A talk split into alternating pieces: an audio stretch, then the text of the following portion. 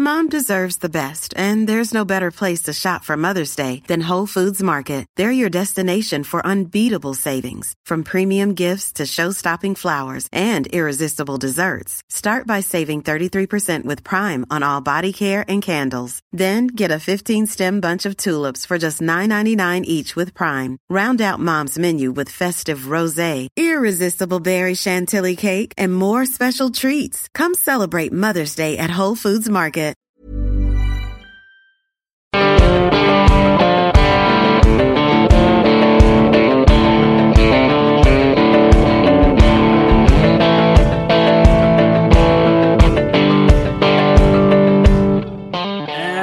Welcome back to episode number 14 of the No Bad Days podcast. I'm Taver. I'm here with the boys, Johnny and Marty. What's up, boys? What's going on, fellas? Howdy, how we doing? Well, we just we're hanging out all day, so you know how I'm doing, but that's cool. we're not. We don't have to ask each other that anymore because we're not. We're not thirty thousand kilometers apart Yeah. anymore. we're like, hey, how's it going? Uh, dude, I just saw you on the couch like Yeah. 30 seconds. Remember when I was? Remember when I was sitting beside you for five hours straight?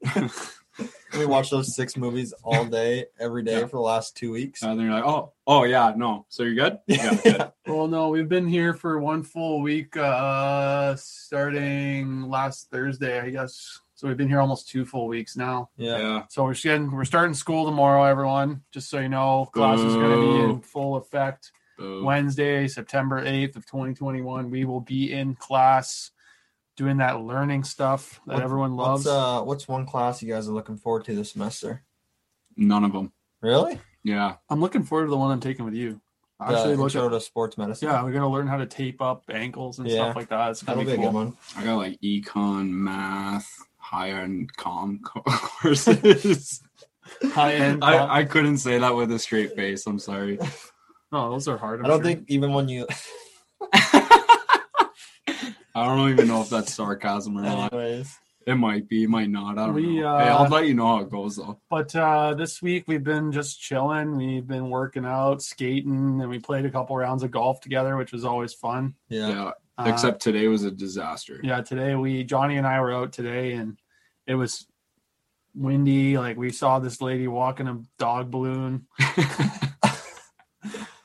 um, we, we saw a turtle on the course though. we did. We actually tried. Did Did, Did you, you guys name get that snap? No, we didn't name it. it. No. We it was crawling along the fairway, so I picked it up and then Franklin. um I put it in Frizz's cart, but then he he went and put it back in the in the water. We had it for so long too, but we were gonna put it in their cart to like scare them, and it was like perfect. They were both in the cart, but then the fucking marshal came, Yeah, Oh, and he's oh, like, "Hey boys, how's it going?" And we're like, "Oh, we gotta act, like have some like decency." So, yeah. So we But, you're like act normal, act we fed him Yeah. we fed him a couple leaves. and And he- Towers like got it between his legs. Yeah, it was a nice it wasn't turtle. a snapper. No, it wasn't a snapper. It was a nice turtle. We named him Arnold. Arnold. Um, and then we put him back in the in the water where he belongs, so he doesn't. He was trying to cross the road and stuff, so we picked him up before he did we that. picked him up right on the fairway.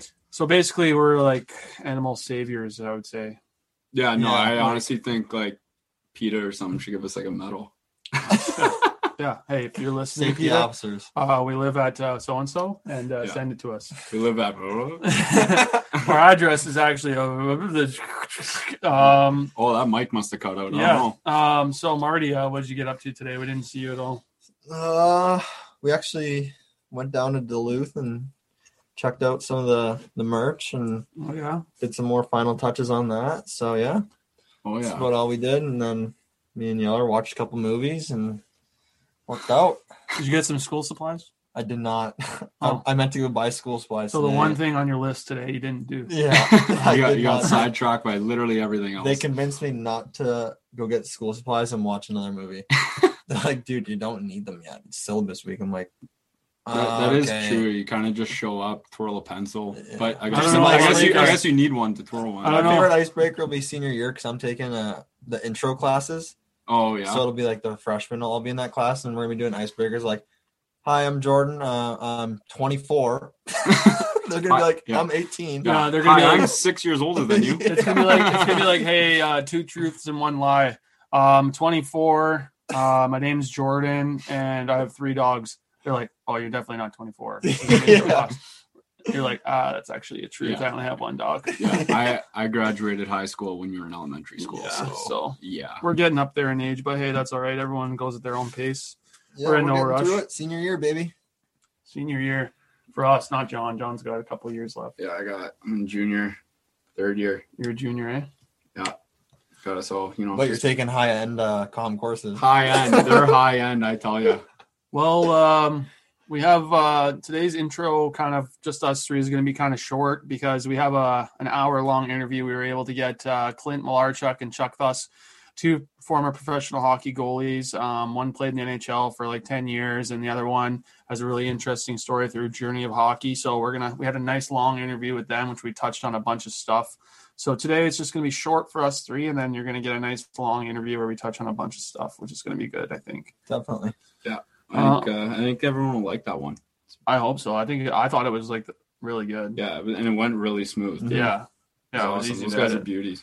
Um, so yeah, we're looking forward to you guys hearing that. Um, let us know what you think. Definitely, if we can do anything better, if there's anything else you want us to touch on in future episodes, definitely just let us know. We can definitely work it in. Hell Um, yeah. What else funny happened this week? Uh, Anything else? What are your uh, guys' hits different Oh, this week? it's different. Uh, It's different in an intro.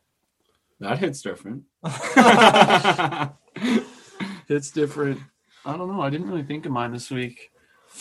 Um, you got one?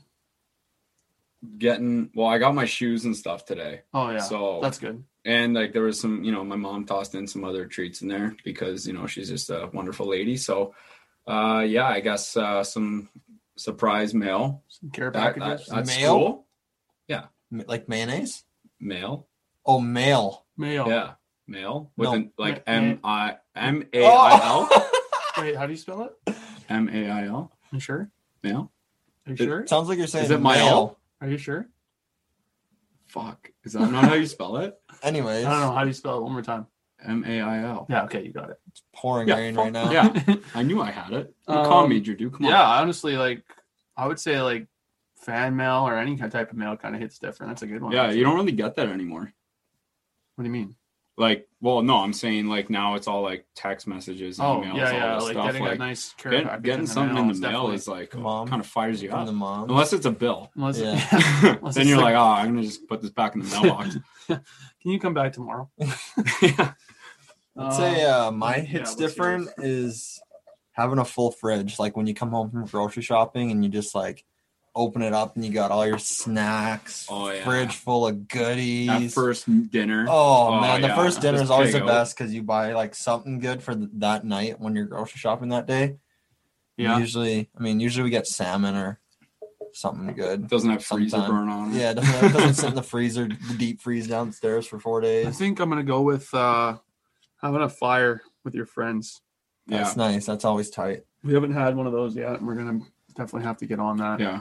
We're gonna have Yeah. to find us some place to take the wood from. Have a little go get backyard, firewood. Go Little- buy one. little backyard shindig. Or at the beach. Remember what? Remember last year when Hammer bought like, I think it was like seventy dollars worth of firewood. Yeah. and, Yeah, and like, this guy showed up in a yeah in a off pickup Facebook truck market, and just dumped it in our backyard. And we had like wood for like Yeah, we literally had four fires. With The that. things you can buy on Facebook Marketplace, eh? Just whatever you want. It's like Amazon. yeah. Literally. And, and sometimes people are like, you know what? Just take it. What's the craziest it's like, thing? It's like a hundred dollars. Like I'll give you two. What's the Yeah, craziest thing sure. you've seen on like Amazon? What, what's the craziest thing your parents or you have ever ordered on Amazon? Uh, The LED car strips for my car. so I look like cash cab when I'm driving around. I haven't really like poked around too much on that. Um, but I remember freshman year we got our it wasn't Amazon, but on Facebook Marketplace we got our washer and dryer for free. Some guy was just like, "Yeah, I want it out of my house," Really? and they work fine. Like we've had them for three years now. Here? Yeah. Oh yeah, yeah, yeah. Yeah, yeah. that, yeah. We just went and picked it up, and we're, the guy's just like, "Hey, thanks for taking this." We're like, "Uh, no, thank you." Yeah, Like, thank you. It's saving four hundred dollars. yeah, seriously. I love uh, the like the little trinkets and stuff that you can buy on Amazon. Like when Dave orders, like m- m- like he got that. It's like a neck Oh collar my thing God, that, yeah. that when you sit on the couch, it holds your phone in front of your face for you. Oh my Oh yeah, god! I was wearing it today talking to my mom. No way he has that. Yeah, I was wearing it today. Or or he's got a thing on that goes on the mirror when you're shaving that sticks to the mirror so that all your hair that you shave off gets caught in it instead of going in the sink. Like I guess it's kind of smart, but like We- just like really? like that's an invention. Like, yeah, like just I mean, just put it or like put paper towel down and then flush it down the toilet. yeah. so the best was when Frizz was like some to someone the other day, "Hey, I can sell that on Facebook Marketplace. You know, I have an account." And we all look at him. We're like, "So you have a Facebook account?" yeah. He's like, "Yeah, I'm registered on it though." I'm like, oh, okay. Whoa. Oh, oh, hey, whoa, Hey. salesman, salesman. Look out. Oh no, and then yeah, Lost had the uh, extra AirPods. He's like, yeah, I'll sell them for you. And then we're like, just kind of chirping him. And then when we're waiting for the elevator, he dropped them. I'm like, a half price. So if you see Frizz's uh, AirPods on Facebook Marketplace, just try and negotiate them down a little bit. Um, okay, so before we get into our interview with Chuck and Clint, we'll do some of these questions that we put up on the story today. How about that? Yeah, let's Oh, do yeah, it. let's do it then. All right. Okay, let's do it then. Okay, let's do it then. Yeah, let's do it. Oh, here's a, here's a good one to start off, nice and easy. All right. White Claws or Trulies? What? Ah, Truly's. Neither. I don't drink seltzers. Can't do it. They're You too just they're too sugary. You just drink non-alcoholic beer. yeah. Remember when he bought those that one day? Okay, yeah. They weren't no, or they weren't non-alcoholic. 2%. They were two percent. I didn't I didn't notice that. I just noticed the uh thirty beers for twelve dollars, and I was like, perfect, right up my alley. Say less. yeah. hey, Uh, you did the credit card thing. yeah. take it. Yeah, Take my take this, credit card. please. Um, I'm gonna go with. I actually don't know if I've ever had like Trulies before. No, I dude, do you remember we had like a bunch of people over and you had that case of Trulies? Oh no, you you didn't have one because they were close. It was like a full case of Trulies, and um, one of the people that was over, she she said she had to go to her dad's softball game the next day, yeah. and and like so she like she's saying bye to everyone, whatever, and she picks up your case of Trulies and starts walking out the door, and me and you were sitting on the couch, and we're like, hey, uh, where are you going? and and she goes, "Oh, uh, my dad has a softball game in the morning, so I'm gonna need these." And we're like, we start like dying Dying. of laughter, and she's like all confused. We're like, "Can you put those back?" Yeah, those are not yours. Like what?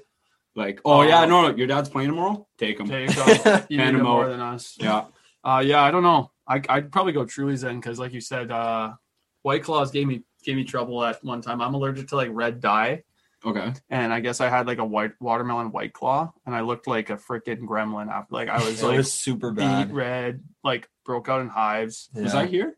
No, No, it it was was a our freshman freshman year. year. Oh, okay, okay. Yeah, I was bad. I had a mullet too at that point. And I was that wearing- was sick actually. you, You, gotta used do to your blow mullet dry again. You blow dried it too. I did. You yeah. could rock a mullet. I could, but then I was also wearing a cut off sleeves jean Jean jacket with no shirt underneath, and then cowboy boots with shorts. So I looked like the like so, so you were looking good. I was looking like saying. Joe Dirt. Yeah, it was pretty good actually. You're looking like that David gangster. Spade. yeah, so I'll go. I'll go with Truly's. I guess that's that's the safest bet. I think. Yeah. They have like so say? many different kinds. What did you say? I said truly. You said Truly's. yeah. Okay, but we I mean, we're big beer guys anyway. Yeah. Yeah, Yeah. Okay. just men. okay. Here's a good one. What's your favorite Disney movie? And then the favorite character. Oh, Lion King and Scar. no, uh, between Mufasa and Rafiki. Rafiki's hilarious. Yeah.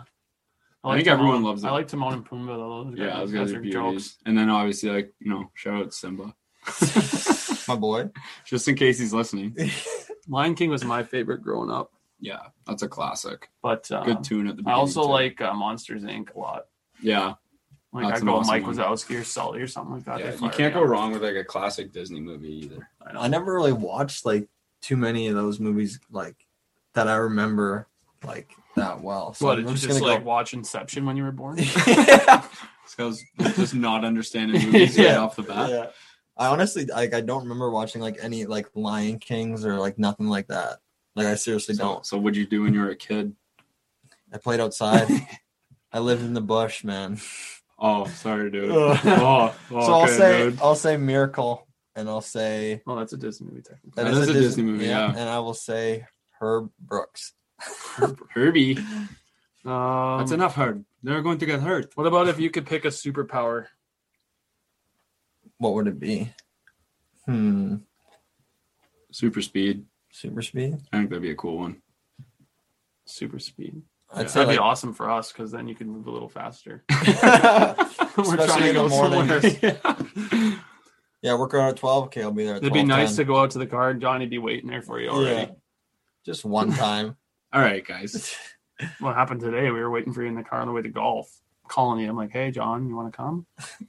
Teeing off. In Oh, three yeah, one minutes. sec. Yeah, no, teeing off on John right now.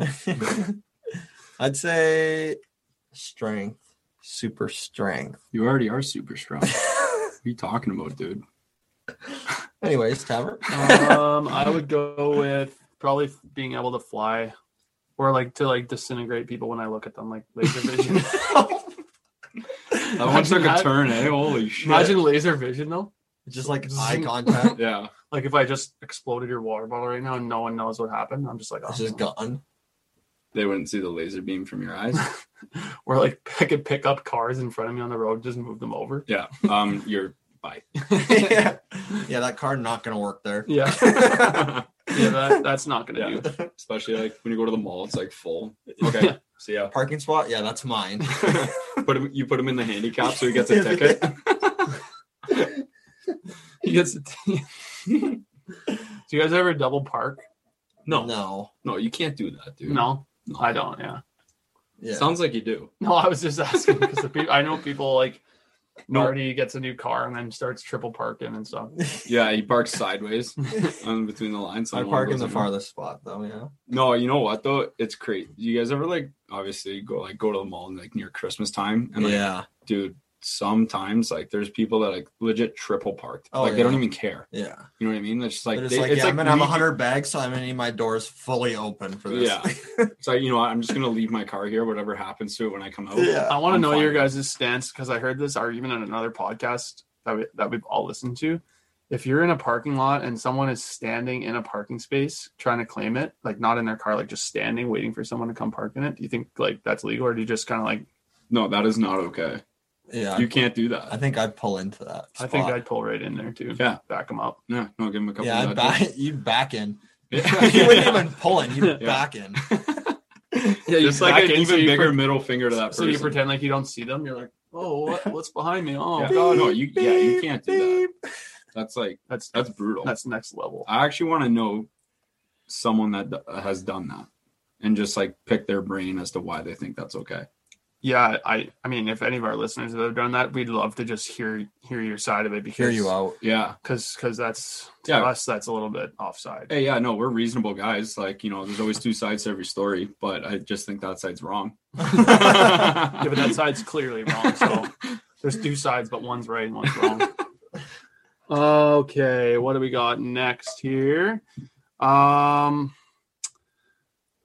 what's what's? Oh, we answered that one last week. Um, who's gonna win the gold medal? Team Canada or Team USA? well, That's Well, tight. You You're know what? Canadian, you're Canadian and, And you're I'm Cana- Canadian. Yeah. so Canada. I think we're going to have to go with Canada. Canada. Although, you know what? Although it should be good. It'll be good and we'll give Team USA some credit. Like, they're obviously unreal and right there. Even Russia will probably be good too. Yeah, and and rate- Sweden. Sweden, yeah, like Those So- four team, those four or five teams are always like, Those are always the contenders yeah. right there. So, yeah, you know what? But who knows?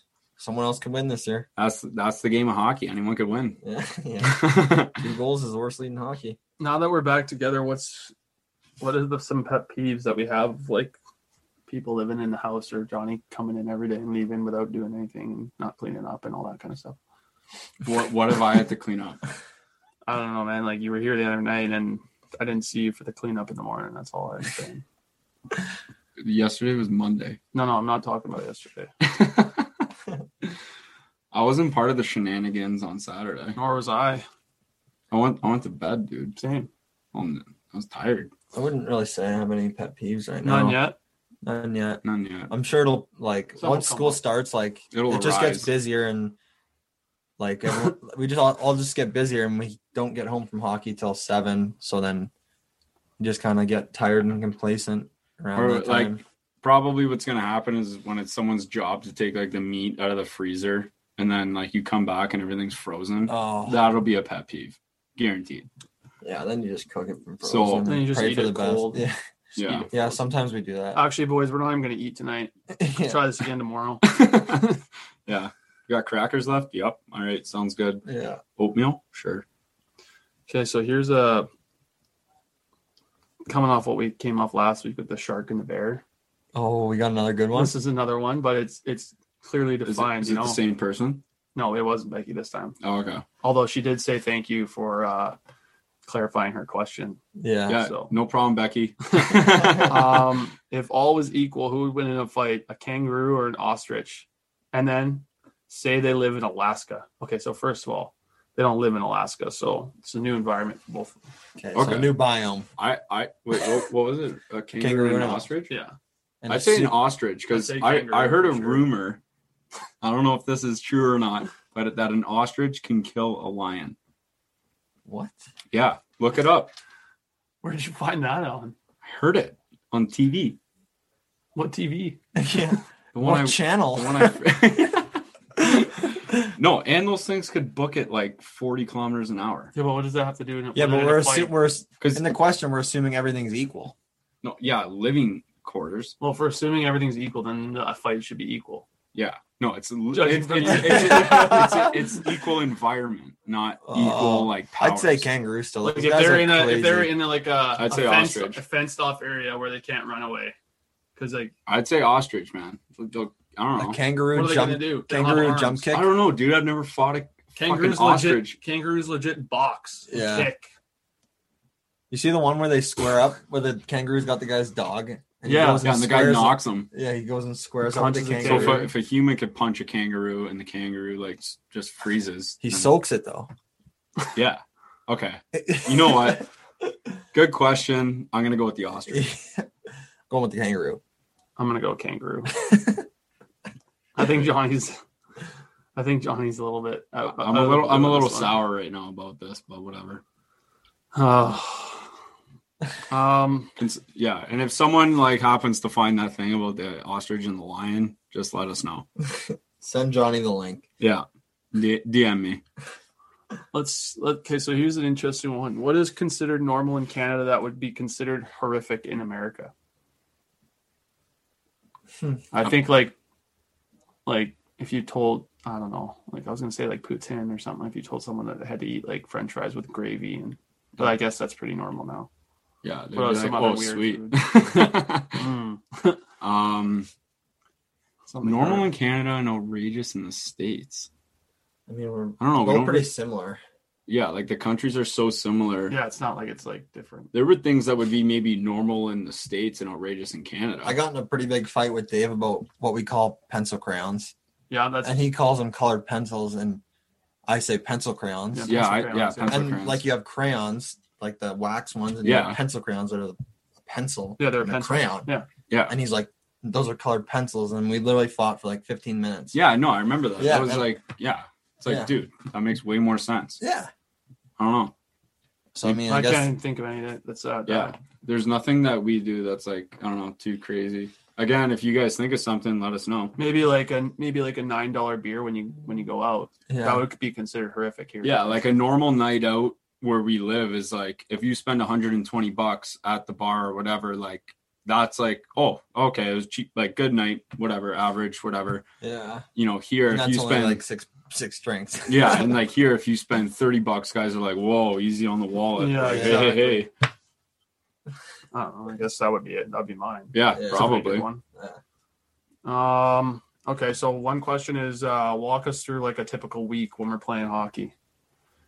So, if, like Monday to Thursday, Monday to Thursday, yeah. practice, workouts, and then we all have school from nine to Like one, three thirty, two, three, four ish, kind of like the upperclassmen have class later. So then practice four forty five to six. Yeah.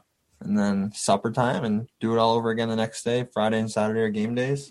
Yeah, usually during the season, everything's very routine based. Yeah, Yeah. like we nothing like we have a schedule for legit every aspect of what we do even you know at and away from the rink so Yeah. uh it it's kind of boring but it's nice to like have that routine and just get in the groove of things so that's what we're going to get back at Yep. uh, in the next few weeks yeah, it's yeah. Alan, The routine's nice because like you do the same thing, but also at the rink you're doing different stuff every day. Yeah. So it's not like it's like Groundhog Day where you wake up and you have to do the exact same thing. yeah. And, you know, Especially some, with classes rotating. Yeah, some days Monday, you Wednesday, might- Friday. some days you might have different stuff for homework or assignments or tests or whatever. Yeah, which you have kind of heavy days skews and you have little light days, but you know, every week is usually the same. The days differ, but Yeah, and then we're gonna try and we have to try and find time to like film our TikToks and all that kind of stuff. We were trying to figure that out the other day. yeah, that's the other thing about this year is it'll be even you know crazier than the start of last year, obviously, because we didn't have the hockey guys until what November. Yeah. yeah. So yeah, So the hockey guy's first birthday is coming up pretty soon. yeah, one year. What are we gonna do for it? I have to think of something big. Should we Think get a something cake or really something? cool. Yeah, Cake. maybe a uh, yeah. What do you get a one year old for their birthday? Disney movie. Never But done yeah, this before. get him the Lion. We'll, we'll all just watch the Lion King.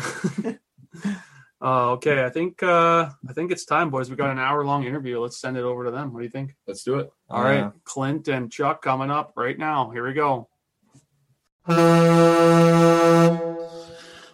All right. Well, we are uh, very, very honored and uh, happy to bring you guys this interview today. We're joined here with uh, two former professional hockey players. Uh, they're both goalies, actually. They're both uh, both Canadian, but they both had uh, very different routes to uh, to playing professional hockey. So we're joined here today by Clint Malarchuk and Chuck Thuss.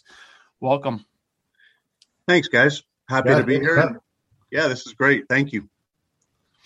No problem. Uh, we're we're it's a pleasure to have you guys. It's uh it's really cool to kind of be able to talk to to people that have been to kind of where we kind of want to get to one day. So um you know it's always an honor to kind of talk to you guys. And Chuck, we've talked to you before, um just kind of organizing all this stuff. So we're really excited about it. Um first of all, I mean I guess uh Chuck, you can go first. We're kind of wondering where you guys where you guys from originally and how did you guys first get started in the game of hockey? I grew up in southwestern Ontario, fellas, in, in a little place called Arkona, Ontario. And uh, there was, it's about 480 people. I think they claim that there's 600 there now. Um, but uh, as you can tell, just a very small farming community. And um, about two and a half hours west of Toronto is where Arkona is. And um, I got started playing when I was three. My, my older brother was playing, and my, uh, my mother figured that if she was going to lug me to the rink, that I might as well be on the rink as well. So uh, I, I kind of I got the default, I guess, because my older brother was playing that uh, since he was there that I was going to start skating as well. And thank goodness she she made that assumption. It was pretty good on her part. exactly. No doubt. And Clint, what about you? I grew up in northern Alberta, Grande Prairie, so, uh, about six hour drive north of Edmonton. So we're getting up there uh, a little bit and long winters. So what do you do in the winter? You play hockey, and usually, well, it was all on the outdoors back then. And I started. I I couldn't tell you. I when I started to walk, they put those bobscat uh, skates on me. Those those two runners.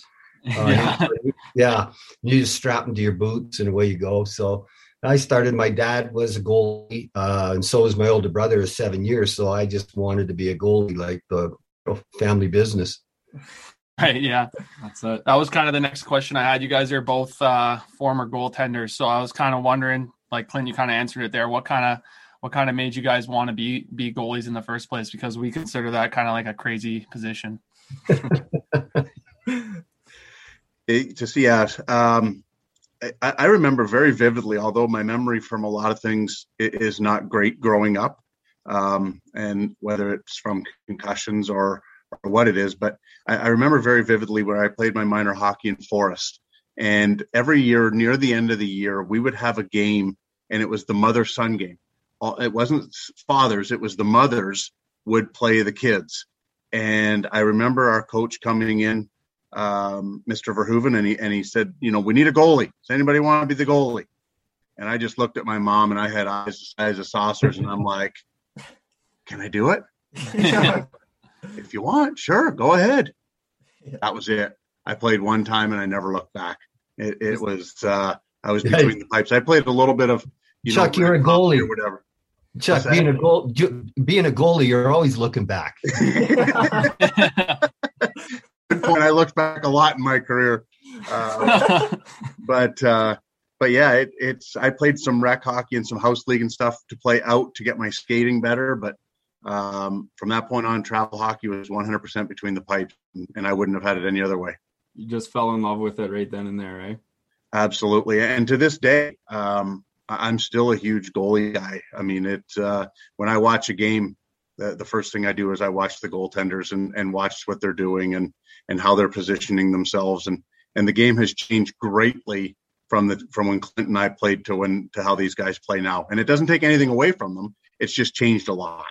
Right. Yeah, you could kind of see that. Like back in back in the day, it was more of uh, pure athleticism as a goaltender, and now it's just all positioning, all the big bodies in that.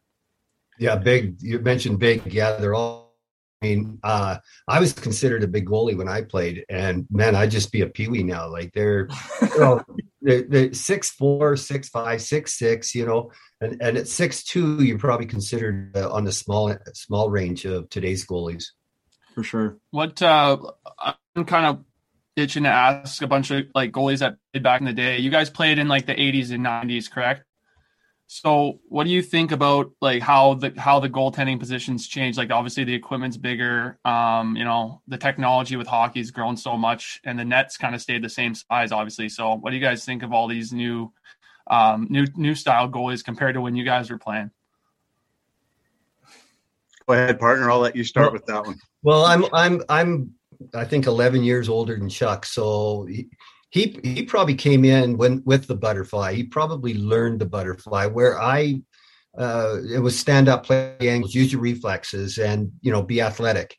Um, in fact, sometimes you'd make a save, and if you went down, but you made the save, they go, "Well, why did you go down?" Well, I made the save, coach. You know, so they really stress to stand up and you know be on your feet. And um, at the end of my career, uh, you know, Chuck and I both had a, a, goalie coach that were, you know, the same goalie coach. Uh, he was in college and I was in Buffalo playing, and his name is Mitch Korn, and he really helped me transition my game into more of a butterfly, which is, which is what you see now. They all play that way, and uh, so you know, I caught the end, uh, you know, the beginning of the uh, transition uh, from where everybody w- was a butterfly goaltender. I, I caught the end of that. So I did play the butterfly, I'm proud to say, because my knees uh, are wonky. Uh, you know, I can't sit cross legged, but I can sit down with my ankles flared out. So I've, I've actually built uh, hips and knees naturally for the butterfly. So I, I, it was like a green light. Oh man, I can go down. This is great.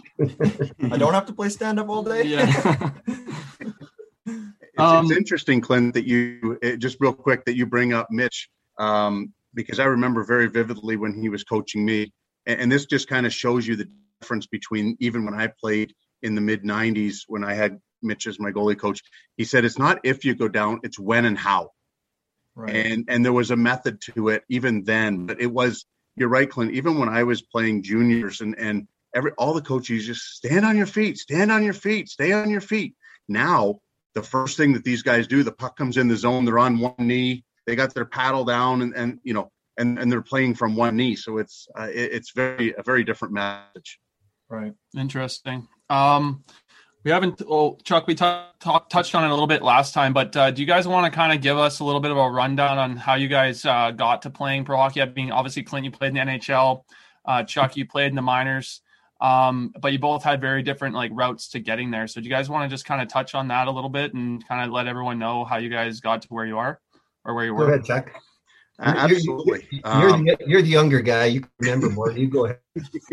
yeah, I, um, I, I, like I said, I played my minor hockey in Forest, Ontario, and then I went on to play Junior B, Junior C first, and then Junior B. Um, after my season in Junior C, I was drafted to the Ontario Hockey League by the Ottawa 67s. Uh, went to camp there. It didn't work out. They sent me back. I, I played junior B. And the following year, I was drafted to the Ontario Hockey League in the expansion draft by the Detroit Ambassadors. And I believe they're now called the Plymouth Whalers. I believe that franchise is. Uh, I went and played there till almost Christmas. And they traded for a pretty well known goaltender at the time. Freddie Brathwaite was his name. And, um, and so I was bumped back to juniors, junior B and fortunately enough, back then, the late 80s, early 90s, you could petition to the NCAA if you were in a situation like mine where I'd only played a handful of games and you could petition to get your NCAA eligibility back. And, and Miami was willing to do that for me. So I was able to go on and play uh, Division One college at Miami. And while I did not play my first three years, um, Mitch Korn was able to help me get my game in order, and and I was able to have a pretty good senior year, which All American. me. Pardon me. All American. I was yes, I was uh, Miami Not Hockey's first deal. ever. Pretty good. yeah, uh, I was Miami Hockey's first ever first team All American. So, um, and, and that That's really launched my career. And I, I, I started in the old IHL where where Clint and I actually played against each other. Um, well, he was the coach, general manager, I believe, at that time, right, Clint? I And, believe so.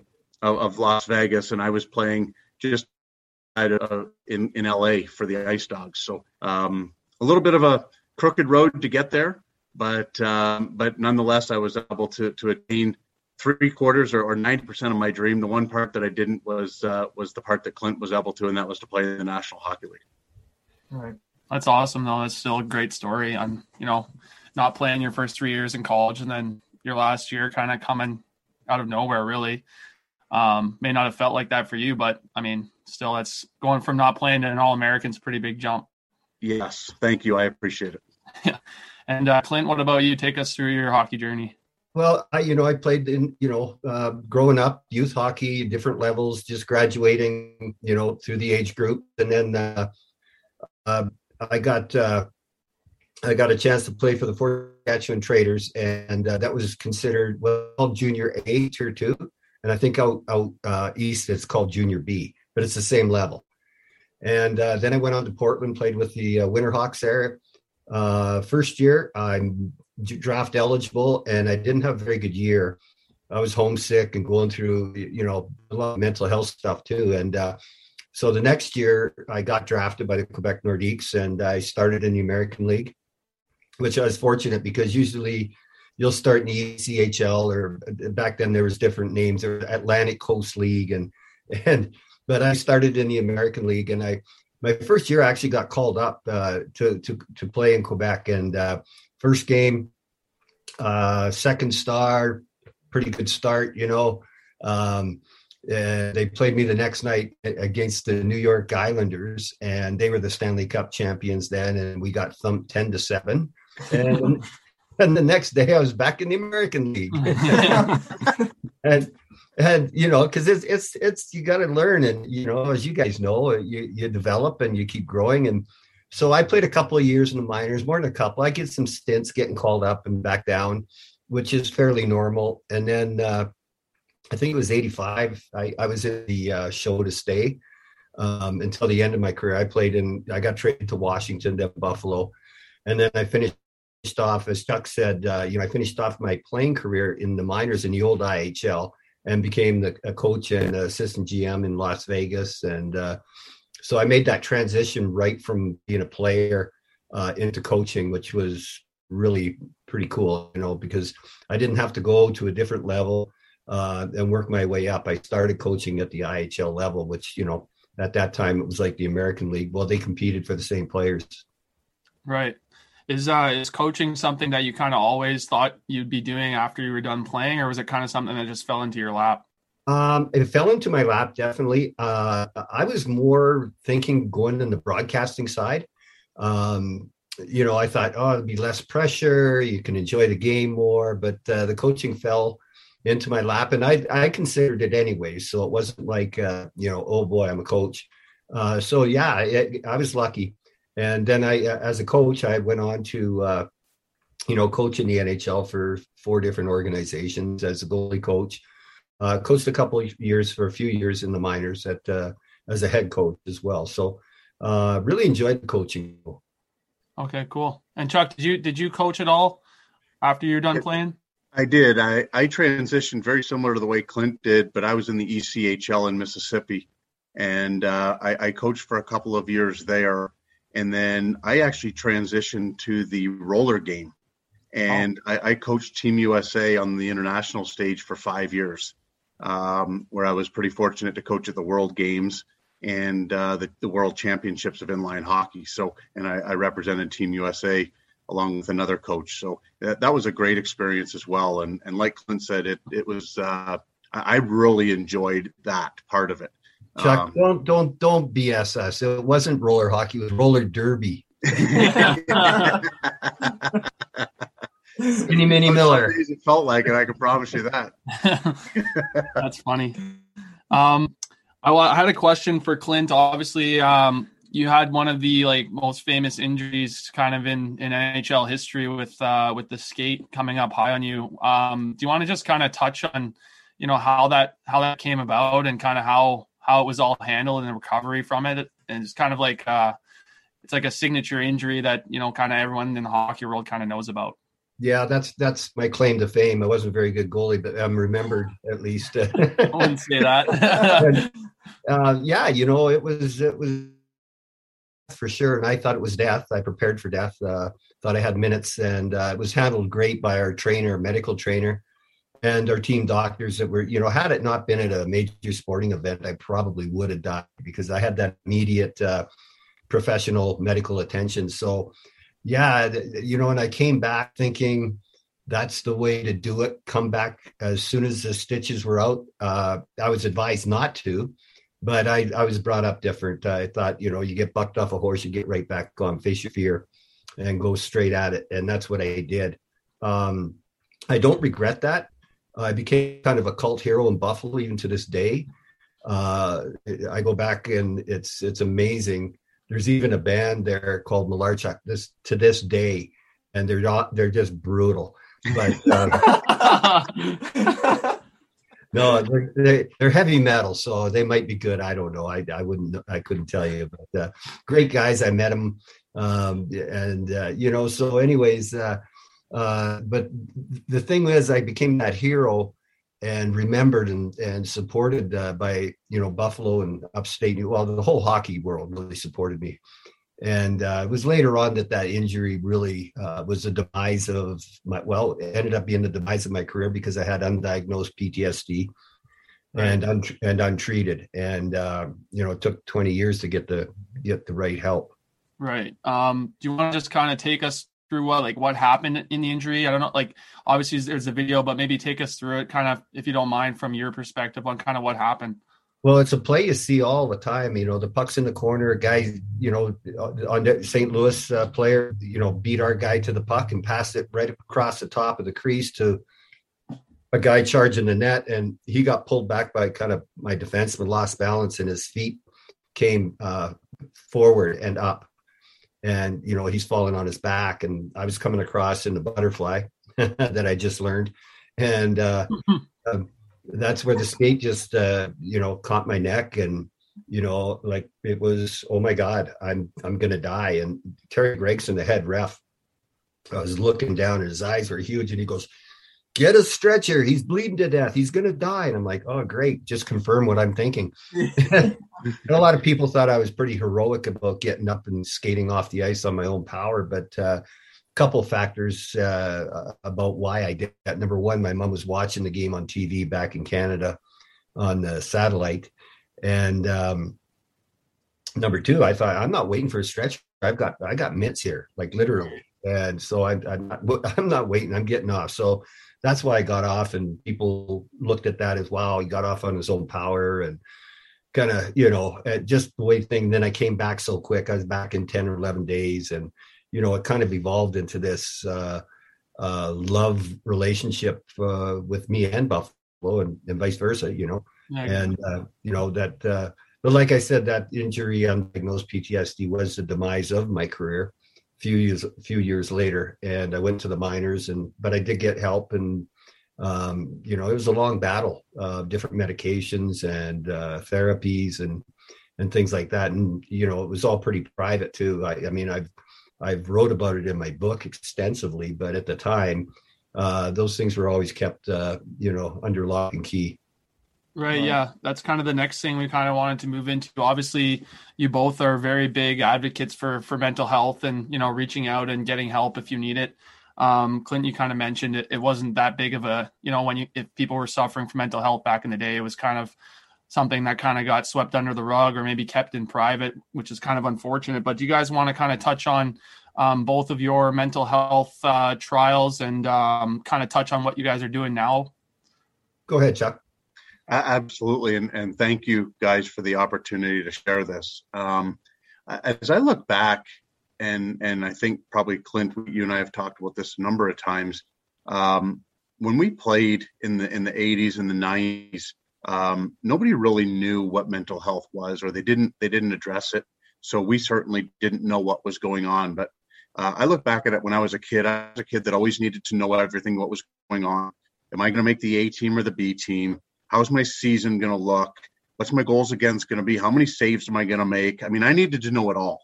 And and and I look back and I would get like way ahead of tryouts. I would be very very anxious. And I thought I was just excited to play. Like the hockey season's coming, and I was just excited. Well, um, that really continued all the way up, and, and it really started to show was probably in college. Uh, and and funny enough is it wasn't in on the ice; it was in the classroom. Uh, I really struggled taking tests. Um, I, I, would study, I would do my homework, I would be on top of everything. I would know it. I would go in and not be able to take the knowledge from my brain and put it on the paper. And and my professors and I couldn't figure out why. Like because I would verbally, I would go into their office during office hours afterwards, and and I would verbally talk through all the information. They could ask me any question they wanted, and I could answer it.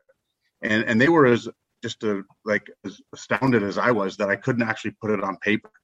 Um, and after I left Miami and started playing pro, uh, it started to find its way into my game. I would get sick before every game I started, um, whether it be in the garbage can or in the toilet. And everybody just thought that was just Chuck's way of being ready to play. Right. And and nobody ever questioned it. And actually one night I actually had a panic attack after warmups. And again, I was taken on a gurney. I was in my goalie gear. I had straps and things all over me. Um, you know, they're monitoring all kinds of stuff and spent the night in the in the hospital to find out in the morning there's nothing wrong with you. And and again, it was just, you know, nobody said anything. And um, after I retired, it just it, it found its way into my personal life. Um, I started to live 24 hours a day, seven days a week with anxiety, and um, and and then came its best friend, depression and um, and OCD kind of followed it. I started to turn off light switches, you know, 8, 10, 12 times because until it was perfect, I'd have to line my feet up perfectly every time I took my shoes off. And uh, I did I, I, did all kinds of crazy stuff. And um, even now, like Clint and I will talk, like everything's got its place. If it's not in its place, we just we feel out of sorts and we feel out of whack if it's not if everything's not one, two, three, and ABC. And um, but in in 2008, uh, I hit rock bottom for sure, and um, I was prepared to take life because I was not uh, willing to live the way I was living anymore, full of anxiety, full of depression, and I just saw no way out. Um, I didn't know that anybody else would be dealing with what I was dealing with, and um, I was going to drive my truck into a guardrail at 85 miles an hour um, because I had just had enough, and I was going to make it look like an accident. Hopefully, um, that that was going to be the story, maybe a tire blew or whatever. Um, fortunately, um, to this day, I, I, say that God had me pull over because there was no other way that I was. I, I wasn't going to do it myself. I can tell you that I was. I was headed for that. That's where I was going, and and um, I, I, think God had me pull over and call for help, and um, and it's been quite a journey. And and for the longest time, guys, it, it took me about eight years to really start to heal and get to a spot where I could talk about it. And uh, my parents never knew. My family didn't know. The only people that knew was my wife and the lady that I called that saved my life. And um, and and now I've realized that you know for many many years I, I cursed my journey. I didn't know why I was the one on this journey and why me, why me. Um, and then one day I kind of had an epiphany, I guess you would say, and and I realized that uh, I'm very grateful to be on this journey because I get to meet guys like you. I get to be best friends with guys like Clint Malarchuk, and uh, and that's a huge blessing. And I get to do the work that I'm doing now with with athletes and, and people and and and just let people know that it's okay not to be okay and to to encourage them to ask for help and be the guy on the other end of the phone they do. So um, like I said, for the longest time, I cursed my journey, and, and now I can assure you that every day I thank God that He chose me for the journey that I'm on, and I'm very grateful for it. Absolutely. Yeah, that's that's crazy. Thank you very much for sharing that. Uh, you know, that's not an easy thing to share, and we appreciate you uh, spreading your message. Um, Clint, do you want to kind of touch on on your journey through it as well? Sure. Um, you know, I struggled as a kid, and I don't know if it was mental illness or an abusive alcoholic father. Maybe one caused the other. I don't know. Um, but I was hospitalized young. Uh, I had severe anxiety and depression. I was hospitalized, I don't know, 10 or 12 years old and two months, and they just sedated me. There was no real therapy or anything. And they turned me loose, telling my mom, okay, you got a real anxious kid. Uh, good luck. So we've come a long way since those days for sure. But uh, I, I, I struggled with OCD, uh, you know, like Chuck mentioned, um, you know, same sort of scenarios, uh, contamination issues, uh, counting. Um, you know, the counting didn't really bother me too much because I could only ten, and uh, so it, it was other other things. But you know, I struggled. It was never diagnosed. Just a lot of anxiety and depression, and you know, I just thought, okay, I maybe I just take things too too much apart or uh, whatever. But after the injury in Buffalo, um, I started to really have big OCD. It was hard for me to leave the house. I'd clean the house before practice. I'd get up at you know three in the morning if I had to. Um, you know, there was other other severe anxiety, panic attacks, and then I was starting to have flashbacks of that skate. And uh, I went days without sleeping, eight to ten, I can't remember, but uh, because I would have that flashback, and it was not just a bad nightmare or a bad dream; it was reliving that trauma heart pounding, sweating. Um, and I, I, didn't tell anybody. But then after about uh, eight or 10 days of that, uh, we had a Super Bowl party at our captain, uh, Pat LaFontaine's house. I didn't stay very long because I'm overtired, sleep deprived. I'm, I'm suffering through all this other other symptoms, and I went home and uh, I, I there was a uh, I was on some painkillers, although I wasn't taking them, and I, this time I did. I said, "Do not drink with alcohol; will make you drowsy." And with my not clear thinking, I took I don't know five or six. I don't. It wasn't like I drained the bottle or anything, but I did drain a bottle of scotch because I wanted to sleep desperately without the nightmare. And next thing I know, I wake up at the in, in Buffalo Hospital, and uh, they they were wondering if it might have been a suicide attempt, and it wasn't. But I disclosed to a psychiatrist there everything I was going through and that was the first time I got diagnosed with mental illness. You know, depression, panic attacks, OCD. Um, you know, but uh, PTSD was never brought up. I don't think it was a set of words back then, and if it was, it was just for the military.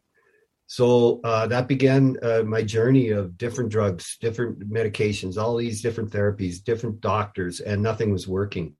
And my play really started to decline, and uh, I got sent to the minors. And at uh, what at, at, at, kind of one point in my thinking, I was like, I'm devastated. i i'm done with the NHL. But on the other other side, I, I, was like, I don't care. I really don't care because I'm so sick in my head. First game in the minors, it was in San Diego in the IHL, and uh, I let in uh, four goals on six shots, and even for me, that's not very good. And uh, so I got pulled, and I spent the next two uh, periods on the bench just crying. Put a towel over my head. I was crying my eyes out. I went into the coach after uh, Rick Dudley, and I said, I, am done. I'm done." He goes, "Oh, it's one bad game. Don't worry about it." Got, I said, "Rick, you don't understand." Rick was under the impression I just come down to get my game conditioning. And I go back to the NHL.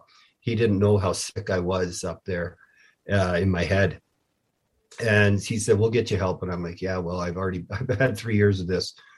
So he did get me into a specialist and he was a renowned specialist the leading uh, doctor in the country on mental illness at the time and especially with ocd and uh, he he put me on some medication and in six weeks i was like oh my god is this what it feels like to be normal?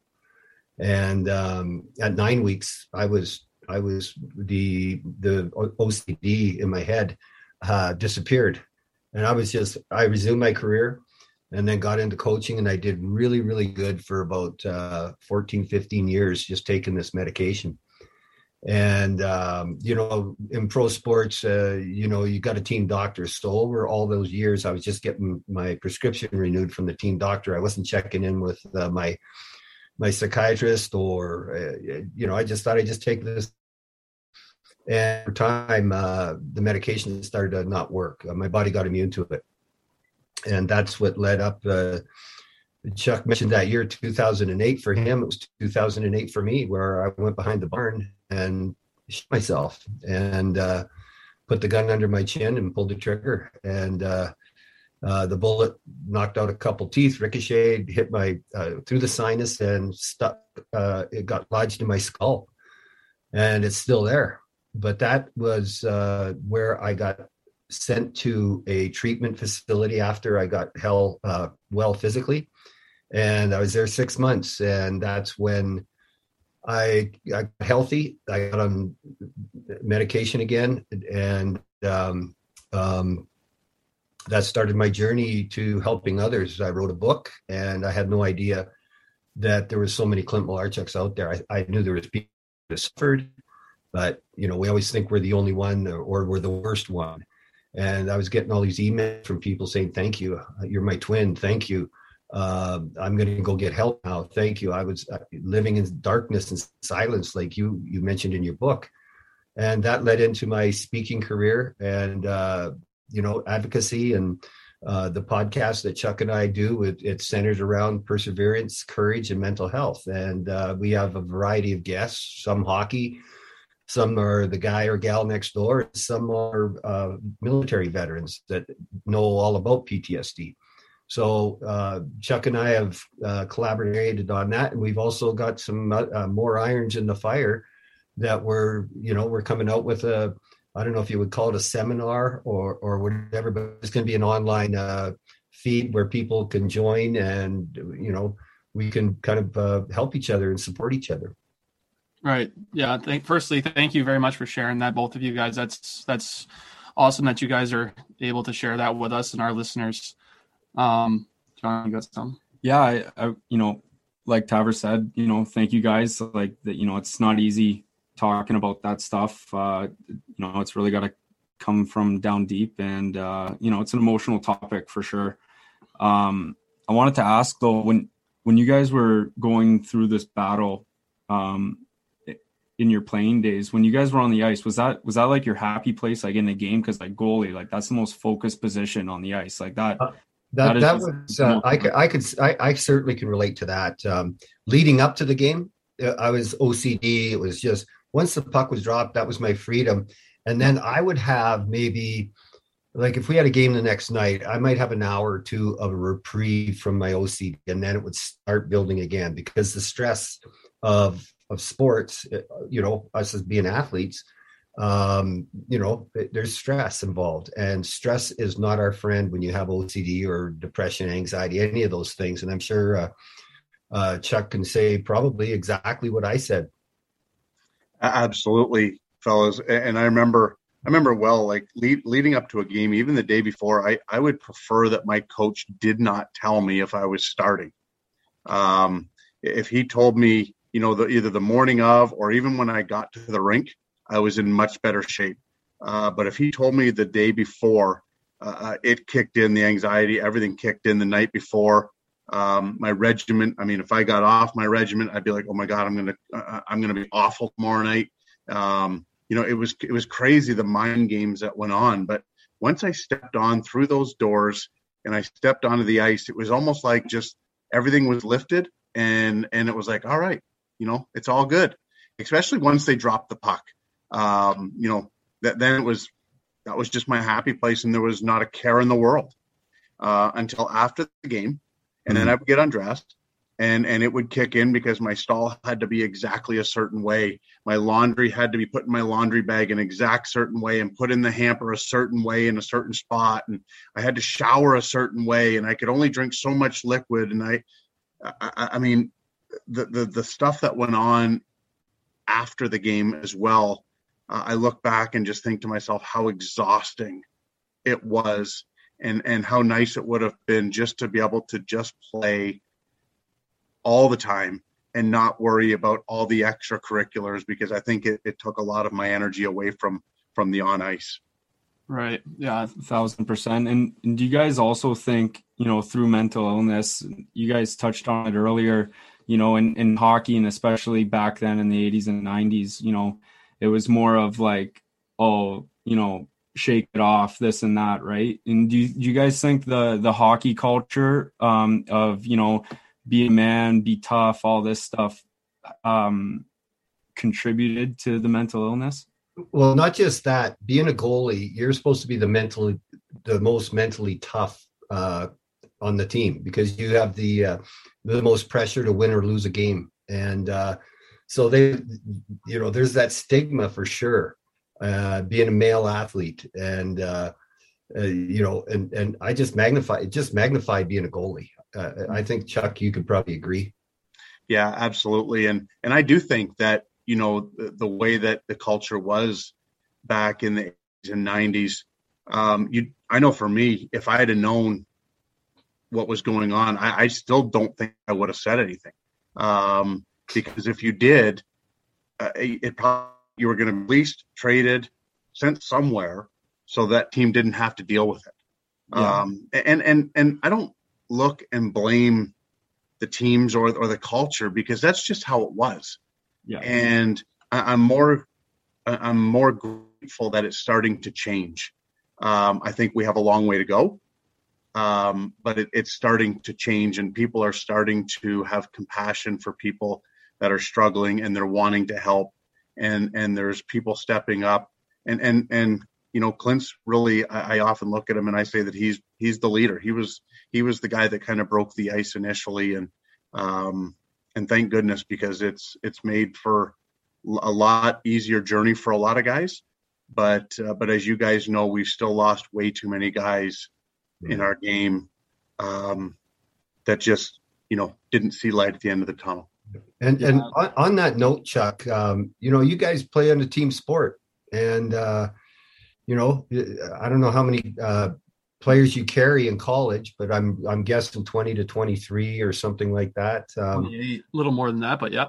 okay, well, that that- even better for my point. I guarantee you, I guarantee you, 100 percent that there's guys in your locker room that are struggling.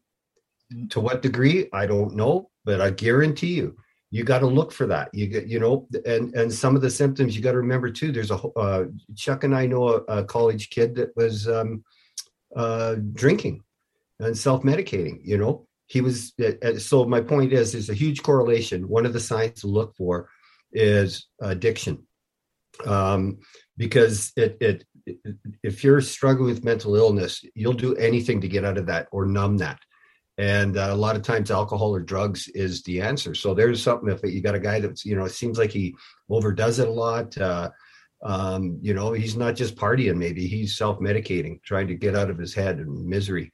So be on the lookout. I mean it's your responsibility as teammates to pass the puck and receive the puck but it's also in that locker room and in your lifestyle and in your dorms where you know i'm telling you right now a fact you know there's people out there you're going to walk by them in the hallway in your dorm.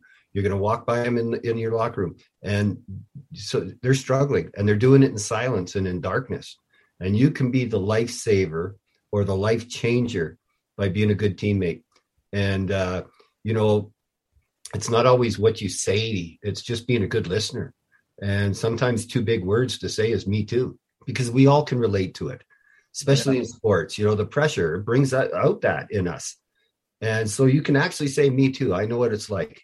Um, you know people come from different backgrounds uh, broken homes abusive uh, father like I, my dad. And it sets them up for uh, mental illness or emotional distress. So be that teammate um, be that guy um, because it'll be the greatest reward uh, that you can you'll ever receive is helping somebody to get the right help or to be that listener you don't have to give advice uh, but you can always say me too if you can relate to something that, somebody might share with you. The hard thing is to is to let them know that it's not a weakness to Right. struggle. Yeah, it's not a weakness. It's a sickness. Right. And once people realize that it's a sickness and they're not weak, I mean, I look back, I thought I was mentally weak. I played in the NHL with the highest level of pressure, but I also played in the NHL with mental illness. So I had to be double tough mentally. I didn't think so at the time, but I look back now and I go, wow, how did I do that? Yeah. Um, how, how did I hide it? you know, yeah. and and I wish that I would have got help sooner. No, and you know what? I we we've said it a bunch of times already, but again, thank you guys and thank you for being pioneers in the raising the awareness and the development of treatment for mental health and talking about it and sharing your stories. Well, thanks for having us. This is great. To follow up on, Thank you. on those stories there, I just wanted to kind of ask that you guys, since you guys like battled through it all and you guys are advocates now, like what is one thing that you would have told your younger selves battling through this now that you've seen it through? I think the one thing that comes to me right away is I think I would have made myself more of a priority.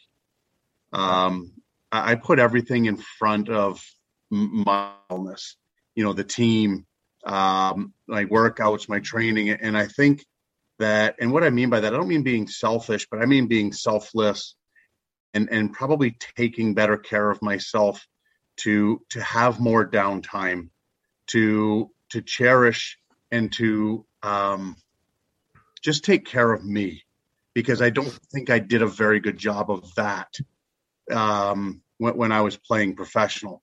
Um, I was I was so worried, or so so dialed in to making it that I was willing to do just about anything, and and I think that led to probably some of the the issues. Um, you know that I had the, the the anxiety and the depression because I was so willing to do anything and I didn't put myself first and my and my health first. So I, I think that's probably what, what I would do. Right. I, don't think I could have done anything different because I, I mean, yeah, I did suffer and, and was in silence, but you really had no choice back then. There was no counseling. There was no team. Uh, like now they have sports psychologists, and a lot of teams now have a a psychologist or a counselor that, that is confidential for a player to go there. The team's not going to know. They're not going to hear about it and go, "Oh, he's weak," uh, you know. So you know, I I just think if there was those things available when I was you know playing, I I would have used them. I, I would have them. You know, uh, anonymity and all that. Uh, I would I I would have went and got help. And uh, so the good thing is that we've come a long ways. That you know now we do have these things available for our athletes and students, and and even in business, our HR departments. Uh, um, but it's all about anonymity and it's because of the stigma people right away will judge if you got if you got uh if you're diagnosed with cancer you're going to have to go tell your boss and your boss is going to say oh my god uh, what can we do? Take time off. Work at home. Don't work. Whatever. We support you. But if you've got mental illness you're probably not even going to go tell your boss Right. because you're going to be prejudged as oh is he crazy? Is he postal? Is he you know um unstable? You know the stigma is is so the anonymity of being able to have uh, you know help accessible um, and no one knows that that's important i think really important Definitely. Absolutely. Um, so kind of lighten it up a little bit. Um, obviously, thank you guys for shar- sharing your stories. Um, but you guys obviously played pro hockey for for you guys had each your individual careers for um, you know five, seven, ten plus years. Um, we just kind of want to hear you know if you have any funny stories that stick out or you know your favorite memory of playing pro hockey or or hockey in general if you guys have any uh have any good ones for us i've got a million i've got a I was going to say, But- I've got several. I don't know how deep you want us to get into it, but Uh, give us I- give us uh give us one each of your best ones go ahead chuck I think the one that probably comes to mind for me, um, I was playing in, in, in one that's suitable to share. I was playing in Mississippi and um, in, in the coast, and we were in the finals against the Richmond Renegades, game seven. And we had we had battled them because they went up three games to one. We had battled back to tie it. We went home for game seven. And uh, Bruce Boudreau at the time was my coach. You guys probably know Gabby, he coached in the NHL for years, and right Yeah. um, and, and I remember Richmond had a player by the name of Trevor Sen, and and Trevor was probably about five six, but I mean tough as a bag of nails. I mean this kid would throw him with anybody. He didn't care who it was, and and and I had a tendency to be a little mouthy when I wasn't playing, so um, so I was I was leaning over the bench, and I'm giving it to Trevor Sen. He's probably about five feet from me and, and and if you can think up the lines, I probably said it to him uh, Right. because it was game seven, and I was trying to get this kid off his game and rattle him. and, and I was just nonstop for probably two minutes. Nah, I say two minutes, maybe 45 seconds because it was almost his whole shift. Yeah. And at the end of his shift, he backed up and he came to, came over and he was he had his butt kind of almost against the boards and I'm just right in his ear now. I'm thinking, oh, this is perfect. This is in my wheelhouse. I'm just right in his ear, just giving it to him. And I remember him looking left, and then he looked right, and he turned around, and he one punched me right in the nose, and sat, me, sat me right down. My eyes started watering, and and and he looked at me and he just went, just shook his head like this, and all the guys on the bench were just in awe what happened. And and the kind of the funny part about it was is I was getting married six days later. Oh God. so I was like, eyes. you know, yeah, I'm wondering, am I going to have a a broken nose, two black eyes for my wedding? Thank goodness I didn't. Uh, but I will never forget Trevor Sen hooking me with a tight left, and he just sat me right down and watered my eyes. And um, and, and Did that shut day, you up wife- after that? Pardon me. Did that shut you up after that a little Oh, bit? God, no, no, not a chance. Um, that that's one thing that I, I probably, as much as playing more than anything, I, I miss the chirping. Oh Right, yeah. I yeah. do. We love that. I like to say I was pretty good at it. Yeah, we we always say that it's like between the one-liners in the dressing room before and after practice, or even on the ice. You know, you hear a guy good chirp. You know, one of your teammates like just giving it to the other guy. Like it's always a good laugh, and it's all in good fun. I often where- say, and I've said this to many people, you know, fans want to know what's going on, what are guys saying. I'm like, there's no, there's not microphones over the benches for a reason. Oh yeah, oh yeah. Got that right. oh yeah. Uh, Clint, do you have one you you comes to mind that you'd like to share with the boys? Well, I, I think the most outrageous one was uh, I was playing with Washington, and there was only 21 teams in the NHL back then, and the furthest south team was LA.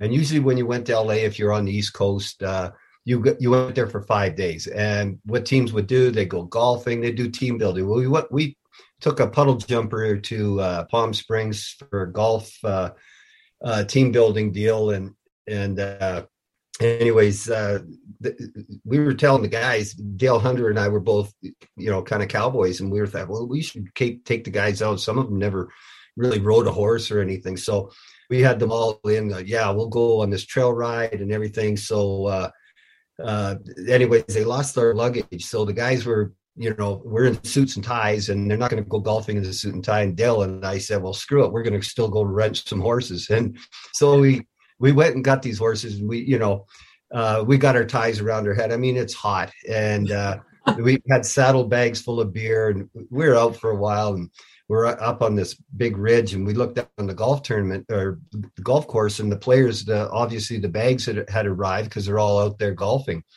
And so Dale and I rode down there, and we're riding up and down the fairway, and we're stealing the pins out of the greens, and we're jousting and uh, you know tearing up the course. And you know we didn't know the golf etiquette or anything. this, guy, this guy was chasing us in a golf cart, and it said Marshall on the. He was the golf marshal, and we're shooting at them with our fingers, and and you know. So, anyways, yeah uh, when we had to return our horses, the cops were waiting for us there, and we had, had to pay some damages. And, Oh my but, but I'll tell you what, the guys got the biggest kick out of us ripping up and down the fairways on horses. Oh, I Oh, yeah. That's hilarious. yeah, it's stories like that that That'll never die. that- that's like the best part about the game is just you know doing stuff like that with the boys and all that. Um, Clint, I wanted to ask you, in you know, you mentioned uh, Hunter there, and but you played with some notable players like Dave Andreychuk, uh, Napier, Rick Vaive, and uh, Rob Ray, Stastny. Uh, any stories about those guys? Well, yeah, I got stories about everybody, but I would, I, I would say Dale Hunter was the biggest prankster, though. I mean, he, uh, uh, you know, just always little stuff, little things. He'd clean his ears with two uh, Q-tips after, you know, in the in the locker room, and then he'd put it back in there, and it'd be a big check in back in the good t- Q-tips, and somebody would pick one out and go, "Oh my god!" and you know. Um, uh, ba- baby powder in the hair dryer, and the guy would turn around, you know, just always, uh, always, he always had pranks and, uh, you know, Vaseline on a, back then we didn't have cell phones. So we'd go from room to room and talk and everything. And I'd, I'd do the distracting and he'd put Vaseline on the, on the receiver of the phone. Then we go and we call that room, and the guy would go. You can hear him go, "Ah, man," you know. Like, um, we used to do, uh, you know, we flew c- commercial quite a bit back then, so we killed time in airports. One of our favorites was uh, you take a piece of thread or fishing line. We always came prepared for this, and you tie a dollar, dollar bill or even a five dollar bill, and you throw it out there. And when somebody goes bend over and pick it up, you start pulling it. And uh, I remember Randy Moller uh, in Quebec. Where I was with him in Quebec. Well, they, we and there was this big, big, heavy set Samoan lady with about five kids, and she saw a five dollar bill, and she she didn't quit following as as Randy's pulling it in. She kept chasing it, and he pulled it right up to his chest, and she started wailing on him. and he's like, "Here, take the money, take the money." Yeah, yeah. Here's an extra hundred.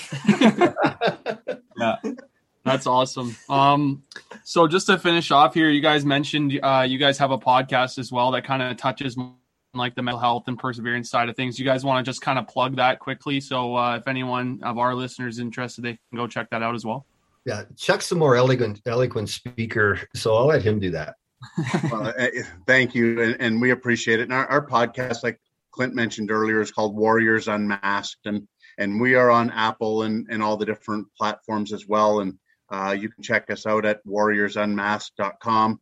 But uh, but like Clint mentioned, you know, we like to really put a spotlight on people that have had really courageous and and persevering careers, and and that they've de- dealt with mental health and um, or mental illness, and you know, some of the stories that we've come across ha- have really affected Clint and I, and um, we're we're somewhere in the 35 to 40 range on number of episodes, and and I dare say that you know, say if it's 40, I dare say that 35 of them have brought Clint and I to tears, um, because we can just relate to the journeys and and that what the people are sharing with us is so inspiring, um, and that's really what we try to do with our podcast as well is just bring hope and inspiration to people that are listening that they too know that they're not alone and um, that there's people willing to stand ready and help and that they have it within them to persevere and make it through to the other side as well so we appreciate you guys and your willingness to uh,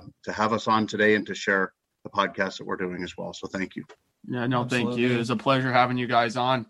I guess we'll wrap it up here. And again, thanks guys for for joining us today, and uh, we're looking forward to getting this one out. No, thanks for having us. Thanks, guys.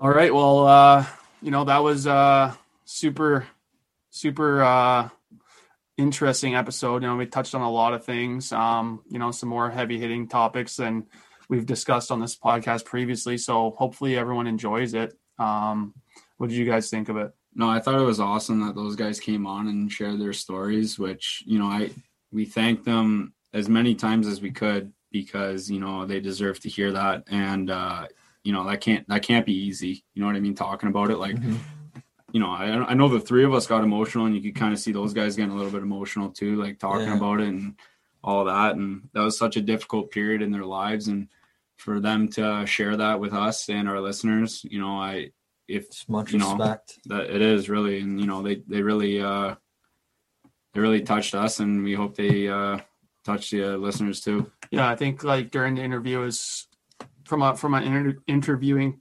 perspective, it was almost like hard to redirect the conversation after such heavy topics. Like obviously, it takes a lot for someone to to open up like that, but um, those guys have been through it all, and And they're and now advocates and now they're advocates for it and trying to trying to make a make good out of kind of a tough situation in their lives. So um, I guess one thing that they said they told us to to do if if we think someone's struggling or just even if you know we think someone needs to hear is just to tell them that we're always here to listen and um, you know whatever they need to help. And so i think that that's something that everyone listening you know us anyone really could take and try to implement into their lives to try and help out. And if you're struggling yourself then you know it's definitely it's definitely okay not to be okay. And you can always reach out to you know anyone in your support group you know even shoot us a dm we're, we're happy to listen at any time. So um, i think that's one thing that we learned from that interview yeah, Yeah. no a thousand percent and the the best part about talking to those guys too is you know it's like talking to anyone that's played hockey and no matter like they're obviously a lot older than us but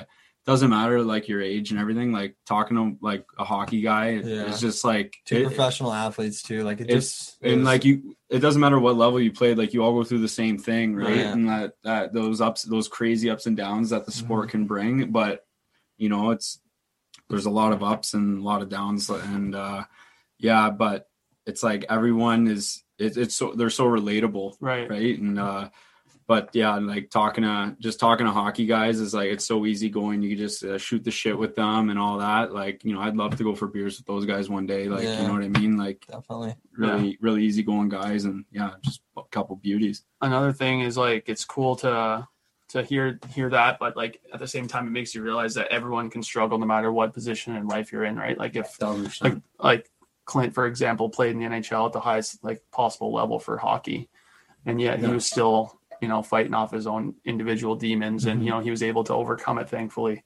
Um and you know now he's here to kind of spread his message. Same with chuck as well. Like they're Yeah. both huge advocates. So um, obviously, uh, if you have any um, you know troubles, it's definitely a good thing to reach out. And yeah, we're gonna we thank those guys for their interview and their time, and you know Definitely maybe really down eye the road we'll have them on again and um, see what they're up to. Yeah. All right. Well, I think that was a good episode, eh, boys? Damn good episode. All right. boys. oh yeah We'll wrap it up, and we'll see everybody next week. Thank you as always for tuning in. Cheers, Thank you. fellas. see ya Well, see you later. Hey, it's Danny Pellegrino from Everything Iconic. Ready to upgrade your style game without blowing your budget? Check out Quince. They've got all the good stuff shirts and polos, activewear, and fine leather goods, all at 50 to 80% less than other high end brands. And the best part? They're all about safe, ethical, and responsible manufacturing. Get that luxury vibe without the luxury price tag. Hit up quince.com slash upgrade for free shipping and 365 day returns on your next order. That's quince.com slash upgrade.